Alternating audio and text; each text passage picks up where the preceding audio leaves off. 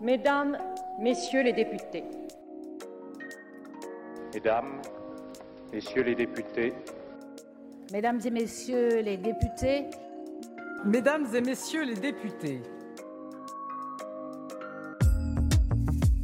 Bonjour à tous. David Riemann est député de la deuxième circonscription de la Guyane, membre du groupe Gauche démocrate et républicaine au sein de la NUPES et également membre de la commission des lois.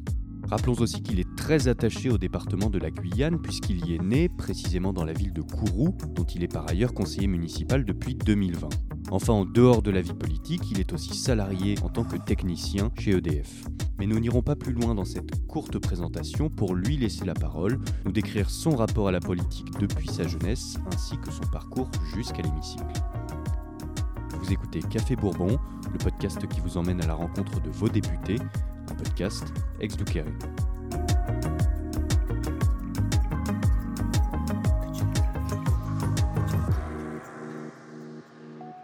Tout d'abord, euh, bonjour, bonjour, et, donc euh, mon premier contact avec la politique, euh, mais j'ai envie de dire, c'est avec mon grand-père, tout d'abord, qui n'est plus de ce monde, mais il a été maire de la ville de Kourou pendant 42 ans.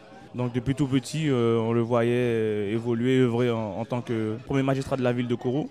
Et ensuite, euh, c'est venu par ma tante, qui était suppléante à l'époque de Léon Bertrand. Et comme Léon Bertrand est devenu ministre du Tourisme sous la présidence de Jacques Chirac, elle est devenue députée de cette même circonscription que j'occupe aujourd'hui. Donc, dans, la famille, la, politique, ben, c'est au départ avec mon grand-père.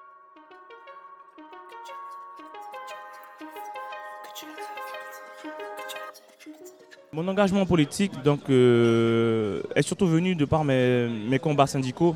Euh, on voyait très bien que les combats que nous menions étaient souvent initiés par des décisions politiques qui nous, qui nous obligeaient entre guillemets à nous mobiliser et, à défendre nos droits, nos acquis sociaux, euh, les, choses fondamentales que nos, anciens nous ont laissées, nous ont léguées, on va dire qu'on on souhaite, faire prospérer pour les générations futures, parce que ce sont des avancées sociales importantes. Et, donc j'ai vu la limite de l'exercice. Et donc le, le basculement final s'est fait en 2017 euh, à la suite des événements sociaux en Guyane de, de mars-avril où il y a une très très forte mobilisation de la population.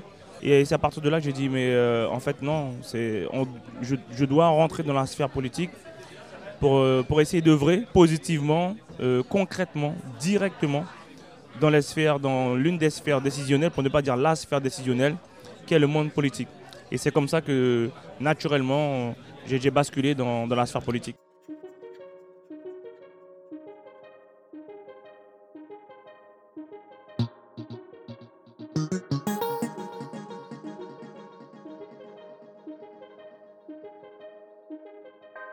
J'ai un parcours scolaire normal, euh, fin, de troisième, euh, brevet acquis. Donc après, je suis passé. J'avais une volonté de, de devenir euh, boulanger-pâtissier initialement. Donc j'avais commencé à suivre des études à ce niveau-là. Et malheureusement, j'étais dans le sud de la France et j'ai subi un événement, on va dire, pas tragique, mais douloureux. C'était la première fois que je subissais de la discrimination raciale. Et donc ça m'avait très fortement secoué. Donc euh, grâce à ma grand-mère paternelle qui m'a beaucoup accompagné, qui m'a parlé, qui m'a expliqué. Donc j'ai su rebondir. Donc là j'ai intégré, on va dire, euh, un CAP BEP, non, un CAP BEP en électrotechnique. Suite à cela, j'avais de- d'excellents résultats. J'ai basculé en, première adaptation pour faire un bac technologique STI général que j'ai obtenu avec, la, avec une très belle mention. Et ensuite, j'ai commencé mon BTS que j'ai pas pu terminer dans la mesure où j'ai eu euh, ma mère qui avait des difficultés de santé. Donc j'ai- postulé à, à l'époque euh, directement pendant mes études à EDF faisait du recrutement. Donc il y avait euh, 300, 300 personnes dans un amphithéâtre. Je me suis dit que bon jamais je vais y arriver. Il y a trop de monde. C'était en Ile-de-France, euh, dans l'Essonne précisément. Et euh, je me suis retrouvé euh, dans les cinq derniers suite à plusieurs entretiens. Et dans les cinq derniers, donc j'en ai recruté trois et je faisais partie des trois. Donc ça c'était en 2001. Et à partir de là, j'ai commencé à faire euh, mes classes euh, en Ile-de-France. Et après, ensuite, j'ai pu postuler pour la Guyane. Donc voilà mon parcours, euh, on va dire, académique que j'ai pu avoir naturellement jusqu'à aujourd'hui. Pendant, pendant mes études, je travaillais le soir, je faisais de la plonge quand j'étais dans le sud de la France pour subvenir à mes besoins, puisque ma grand-mère n'avait pas un très grand boulot. Elle, a, elle a travaillé très très très tard dans sa vie, jusqu'à plus de 70 ans, parce qu'elle faisait le ménage et elle repassait chez le particulier. Donc c'était pour me donner à boire et à manger. Et donc ce sont des moments qu'on n'oublie pas, qui nous restent gravés dans, dans la tête. Et donc moi aussi automatiquement je, travaillais assez tard pour, pour, avoir un petit pécule pour pouvoir subsister et essayer de vivre normalement et ne pas basculer dans, dans le côté obscur, j'ai envie de dire ça comme ça. Et puis naturellement, toutes ces expériences après m'ont permis ensuite de, quand je suis remonté en Ile-de-France, pendant mes études toujours, je, travaillais en, intérim. Soit je faisais euh, tout ce qui était euh, comptage d'articles dans les supermarchés. Euh, et puis après, j'avais réussi à trouver une boîte d'intérim qui me faisait travailler régulièrement dans une grosse structure qui faisait les armoires électriques pour de gros chantiers. Et donc là, j'ai fait quelques mois là aussi avec eux. Et par la suite, après, j'ai intégré EDF.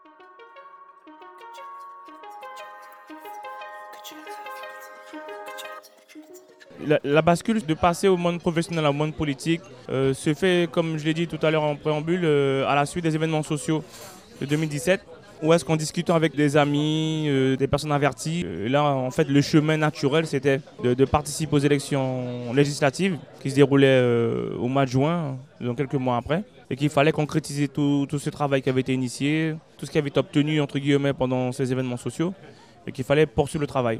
Donc c'est comme ça, en échangeant, en discutant, et puis moi aussi, je, commençais vraiment à apporter la réflexion pour, dire, mais en fait, euh, on voit les limites du, de l'action syndical et, il faut porter toutes ces valeurs-là dans le monde politique, puisque, parce qu'en d'histoire, la population se détourne du monde politique, parce que plus souvent que rarement, elle est déçue, les promesses non tenues, les actions non faites, euh, beaucoup de, palabres, beaucoup d'atermoiements, et on voit le résultat aujourd'hui. Donc euh, moi, j'avais vraiment un cœur de, toutes ces valeurs du militantisme, de la parole vraie, euh, de dire la vérité, de la justice sociale, d'apporter tout ça euh, dans le monde politique et d'œuvrer euh, avec ce que j'ai appris et engrangé durant ma carrière professionnelle.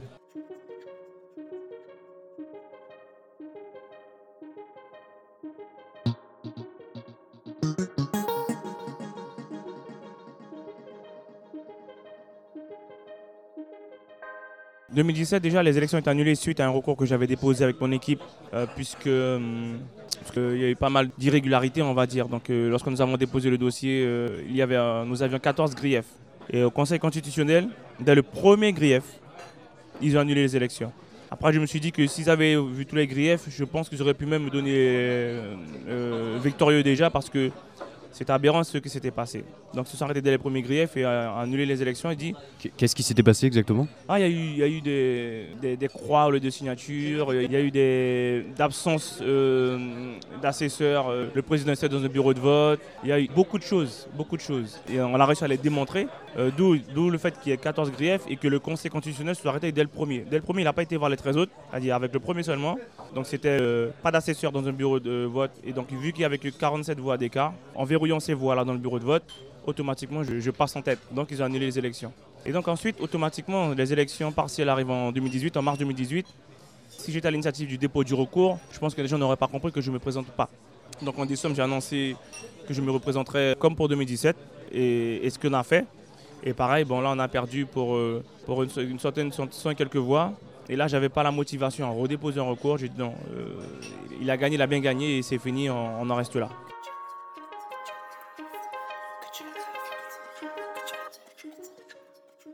Mes premiers mots, euh, à la suite des élections de 2022, mes premiers mots ont été pour euh, ma mère. Parce qu'en fait, ma mère était opposée à ce que je me représente. J'avais beaucoup réfléchi. Il y avait une volonté populaire à ce que je sois sur la ligne de départ. J'ai été contacté par beaucoup de personnes qui me disaient non, il faut que je, il faut que je, me, il faut que je, sois sur la ligne de départ, il faut être présent. Et donc on a beaucoup réfléchi avec mon équipe, on a dit bon, il y a une volonté populaire, on y va et nous verrons bien. Et donc ma mère y était opposée puisque euh, le monde politique, euh, elle n'aime pas, elle voit ce qui s'y passe. Elle, n'est pas convaincue du tout par ce monde-là. Mais je, lui ai fait comprendre que c'est là donc que les décisions se prenaient. Sinon, je n'y serais pas parce que je me réveillais pas tous les matins en me rasant disant je, je vais être le prochain député ou euh, le prochain maire. Non, c'est que je lui vois comme une nécessité pour œuvrer à sa manière pour, pour le territoire et, la nation. Donc mes premiers mots étaient pour elle pour lui dire ben voilà, on y est faut y croire, faut, faut pas lâcher, faut pas baisser les bras. Et, ensuite, les, autres mots étaient, j'aimerais dire, pour les, gens en général, c'est de dire, lorsqu'on travaille pour, pour un objectif, l'échec n'est pas une fin en soi. On peut échouer aujourd'hui, on peut échouer demain et réussir après-demain. Tout ça pour dire que, comme disait Nelson Mandela, poser un genou à terre, ce n'est pas abandonner, c'est se reposer pour mieux repartir. Donc c'est pour dire qu'il faut garder, il faut garder euh, espoir, il faut garder courage, toujours euh, avoir de la volonté pour euh, arriver à ses objectifs initiaux.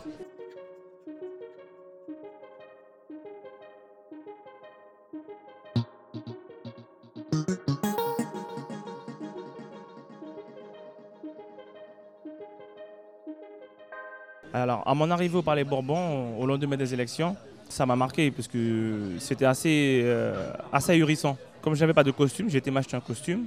Donc je revenais euh, à l'Assemblée parce que j'étais à l'hôtel des, parlementaires. Et donc j'ai dit tiens, je vais passer euh, par le Palais Bourbon pour euh, me renseigner pour la réalisation de mon badge en tant que député. Donc j'arrive à l'entrée qui est du côté de la rue Aristide Briand. Je sonne une fois, donc je vois une personne assise enfin, à l'intérieur. Je sonne une deuxième fois, elle se lève, elle, ouvre la porte, elle sort. Et je, dis bonjour à cette personne. Elle me répond bonjour. Et ensuite, derrière, elle me laisse pas enchaîner. Elle me dit tout de suite Écoutez, monsieur, on vous a déjà dit que la livraison, c'est de l'autre côté. Donc j'ai souri sur le coup. Et je dis Vous savez, je me présente, je suis monsieur Riemann, député de Guyane. Je venais savoir où est-ce qu'on devait se rendre pour la, ré la réalisation du badge. Et là, il est resté quelque peu interloqué. Ses yeux se sont écarquillés. Et je lui ai dit euh, Donnez-moi juste l'endroit le, et le reste, ça ira bien, vous inquiétez pas. Et je suis parti.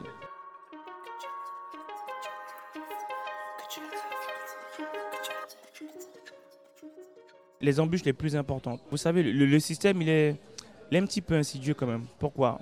Juste au départ, le, financement d'une campagne électorale. Si vous êtes quelqu'un, vous, êtes très à l'aise financièrement, vous ne, pouvez, vous ne, pouvez, pas financer votre campagne à 100% vous-même, donc vous devez aller chercher des dons. Donc pour une personne aisée, qui a des contacts, c'est assez facile. Une personne qui n'a pas forcément la moyen au départ et qui va demander des dons, c'est plus la même chose. C'est plus compliqué, le financement est, est, est pas simple. Et moi, je me suis toujours retrouvé confronté à des problèmes de financement. Donc, c'est toujours des petites campagnes, pas énormes, mais qui ont, qui un budget euh, toujours entre 40 50 000 euros, et des fois en montant. Parce que sur la Guyane, quand vous avez 54 000 km à couvrir et 14 communes, euh, entre le véhicule, la pirogue, euh, l'avion, l'hélicoptère, ça fait un sacré budget.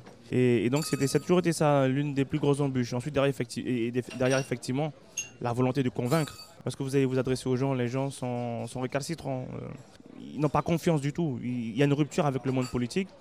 Et lorsque vous êtes un novice comme moi qui, qui débarquez avec toute la bonne volonté du monde, vous avez deux fois, trois fois, cinq fois plus d'efforts à faire parce que vous partez avec une chape de plomb laissée par celles et ceux qui nous ont mis en difficulté de par leur, leur, non-volonté, leur non-travail ou, le non-respect de leurs engagements. Donc euh, ça a été compliqué, mais euh, on a réussi puisque je suis aujourd'hui élu.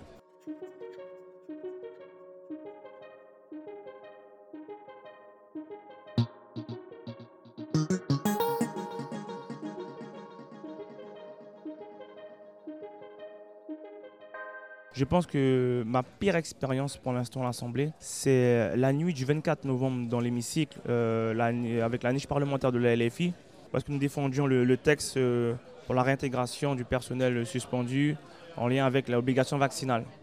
C'était l'une des pires soirées, ou c'était la pire soirée, le pire moment dans la mesure où on a vu tout le mépris, tout le dédain euh, de nos collègues parlementaires autres qui ne sont pas de nos territoires dits d'outre-mer. Euh, l'obstruction euh, caractérisée, euh, affirmée par le gouvernement et sa majorité ce soir-là. Ce qui s'est passé ce, cette nuit-là était totalement inacceptable, inadmissible en, matière de point de vue démocratique. Et, derrière, tout de suite, ça me fait penser, ça m'a fait réfléchir en fait le, poids d'un député, le, le rôle d'un député, les marges de manœuvre d'un député, la force de frappe d'un député, puisque tout est tronqué quand on vous rentre dans l'hémicycle, tout tourne autour de, l'exécutif, le, le législatif quand vous regardez bien, il est presque comme un appendice sur le côté. Euh, les députés votent les lois, mais en fait, ils votent les projets de loi du gouvernement. Combien de, combien de propositions de loi ont été votées sur, par rapport au nombre de projets de loi portés par le gouvernement? C'est tout ça qu'il faut regarder. Euh, il y a un déséquilibre euh, au niveau des, des, pouvoirs qui est terrible et, et, à mon sens, ça pose un problème majeur dans, dans l'expression démocratique en tant qu'élu que nous sommes.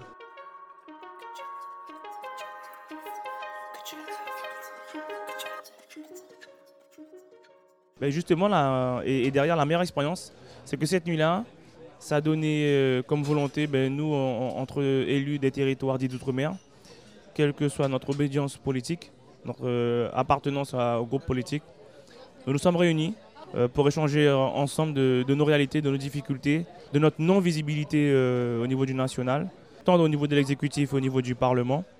Et donc on s'est rassemblés en Guyane à mon initiative au début du mois sur 2-3 euh, jours de, séminaires avec des thématiques, avec l'intervention d'économistes, d'universitaires, de professeurs universitaires sur différentes thématiques telles que la vie chère, l'immigration. Euh, toutes ces choses-là qui, nous rassemblent, on va dire, aujourd'hui. Et, donc, ça a été un très très beau moment de, cohésion, de communion. De, un, collectif est né à ce moment-là. Et maintenant, nous allons le pérenniser, le développer, l'intensifier au travers de nos revendications qui seront portées au plus haut.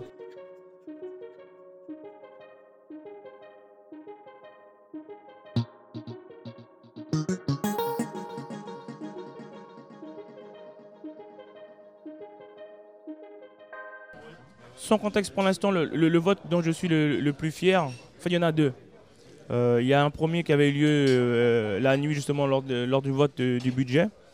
Il y avait la partie euh, Outre-mer. Et donc cette nuit-là, était, elle, était, elle était magnifique aussi.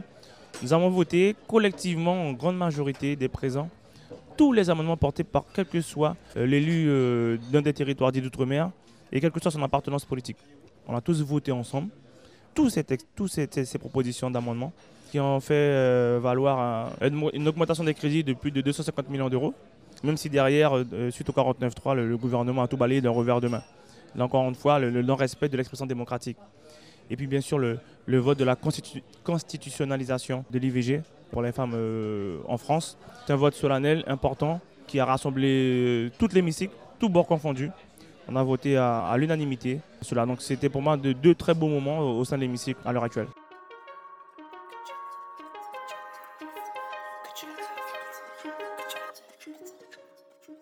Comme je le disais, à la suite de la nuit du 24 novembre où c'était euh, la goutte de trop, euh, à mon initiative, nous, nous, sommes réunis début janvier en Guyane, donc forme de séminaire sur trois jours avec les, députés euh, des territoires dits d'outre-mer de tous bords.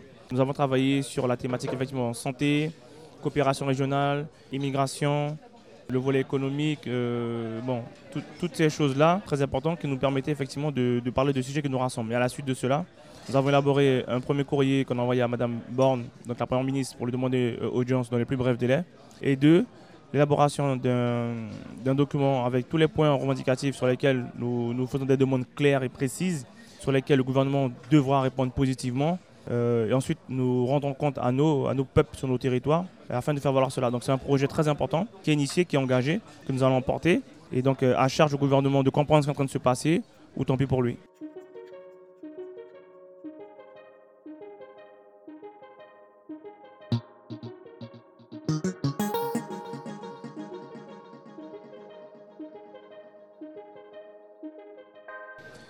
Il y a un prochain sujet après la réforme des, euh, retraites.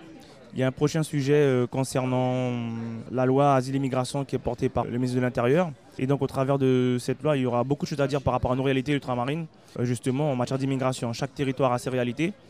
La Guyane est le seul territoire euh, français à avoir, euh, euh, avoir deux pays frontaliers hors, on va dire, Europe continentale. Et donc c'est extrêmement important. C'est une réalité qu'il faut maintenant faire valoir, faire comprendre et mettre en place des dispositifs en lien avec ces réalités-là pour répondre présent. Donc il ne sera pas sujet, comme certains veulent l'aborder, de dire la faute de nos difficultés est l'étranger. Non, nous maintenant on est vraiment sur une politique d'accueil, une politique de, gestion avec beaucoup d'humanité, beaucoup de respect de l'autre et puis voir maintenant comment on peut gérer toutes ces choses-là en évitant les écueils finaux. Pourquoi? Parce que les conséquences de la non-gestion, du mauvais accueil, c'est du désordre social au travers de, bidonvilles, au travers de heurts entre, entre, des personnes.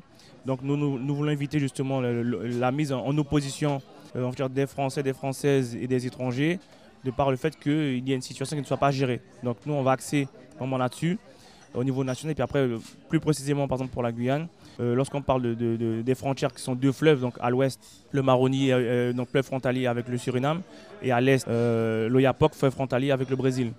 Et donc, nous, ne parlons pas de frontières, nous parlons de bassin de vie, est et ouest, et donc de villes frontalières tout au long du fleuve. Et donc, il va falloir qu'on mette en place des dispositifs qui prennent en compte ces réalités-là.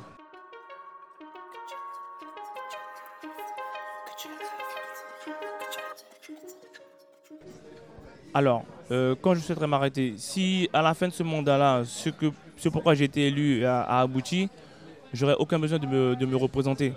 Je, me battrai bec et ongle pour le maximum de choses soient, soit fait dès, cette mandature-là, pour permettre après une espèce de, vie dynamique euh, démocratique au niveau de la politique. Et après, derrière, c'est reprendre mes activités. J'ai créé des structures, mes activités professionnelles. Euh, j'ai investi dans différentes entreprises. Revenir à EDF, c'est une option par exemple? Alors pas forcément, mais surtout euh, continuer à apporter euh, les activités que j'ai créées, que je suis en train de développer, euh, beaucoup dans, dans, la restauration, Donc j'adore tout ce qui est culinaire. Et donc j'ai toujours eu un coup de cœur pour ce côté-là. Donc pas forcément avec mes diplômes initiaux, mais c'est une reconversion dans, d'autres choses que, j'aime beaucoup et que j'espère pouvoir continuer à faire prospérer après tout ça.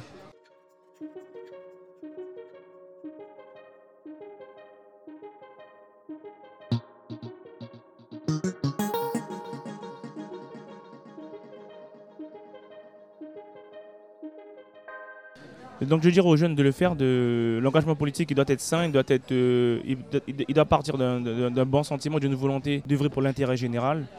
Il ne faut pas faire comme les autres qui œuvrent pour eux, pour soi, euh, pour les amis. On voit, on voit où est-ce que ça nous mène. Mais toute cette jeunesse-là, dynamique, qui a envie de, s'investir, de, faire des choses, qu'elle fasse, qu'elle prenne leur destin en main, qu'elle démontre, qu'elle démontre les choses, qu'elle s'affirme en tant que telle. Parce qu'un euh, territoire sans jeunesse n'a pas d'avenir. Donc on, doit laisser la place à cette jeunesse qui a pu s'exprimer, s'affirmer, euh, s'épanouir, s'émanciper de pas mal de choses. Et, nous, on doit être des garde-fous de, que ça puisse se faire et surtout préparer le chemin. Moi, en tant qu'élu, je ne dis pas que tout ce que je pourrais mettre en œuvre, je souhaiterais le voir, mais au moins préparer le, chemin, préparer le terrain, pérenniser les choses pour que demain, après, les générations futures prennent le relais et fassent encore mieux que ce que nous, on aurait pu faire aujourd'hui.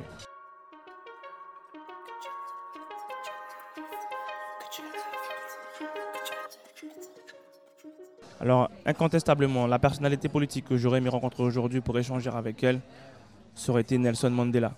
C'est une figure politique, humaine, de lutte, pour moi qui est intemporelle, où encore ses actions, ses mots, ses écrits résonnent encore aujourd'hui.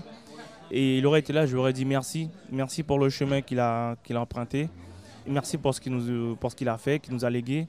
Et c'est avec beaucoup d'humilité et de respect et d'honneur que je souhaite euh, poursuivre ce qu'il a, a, initié parce que c'est encore existant. Euh, on parle encore de, racisme et autre chose.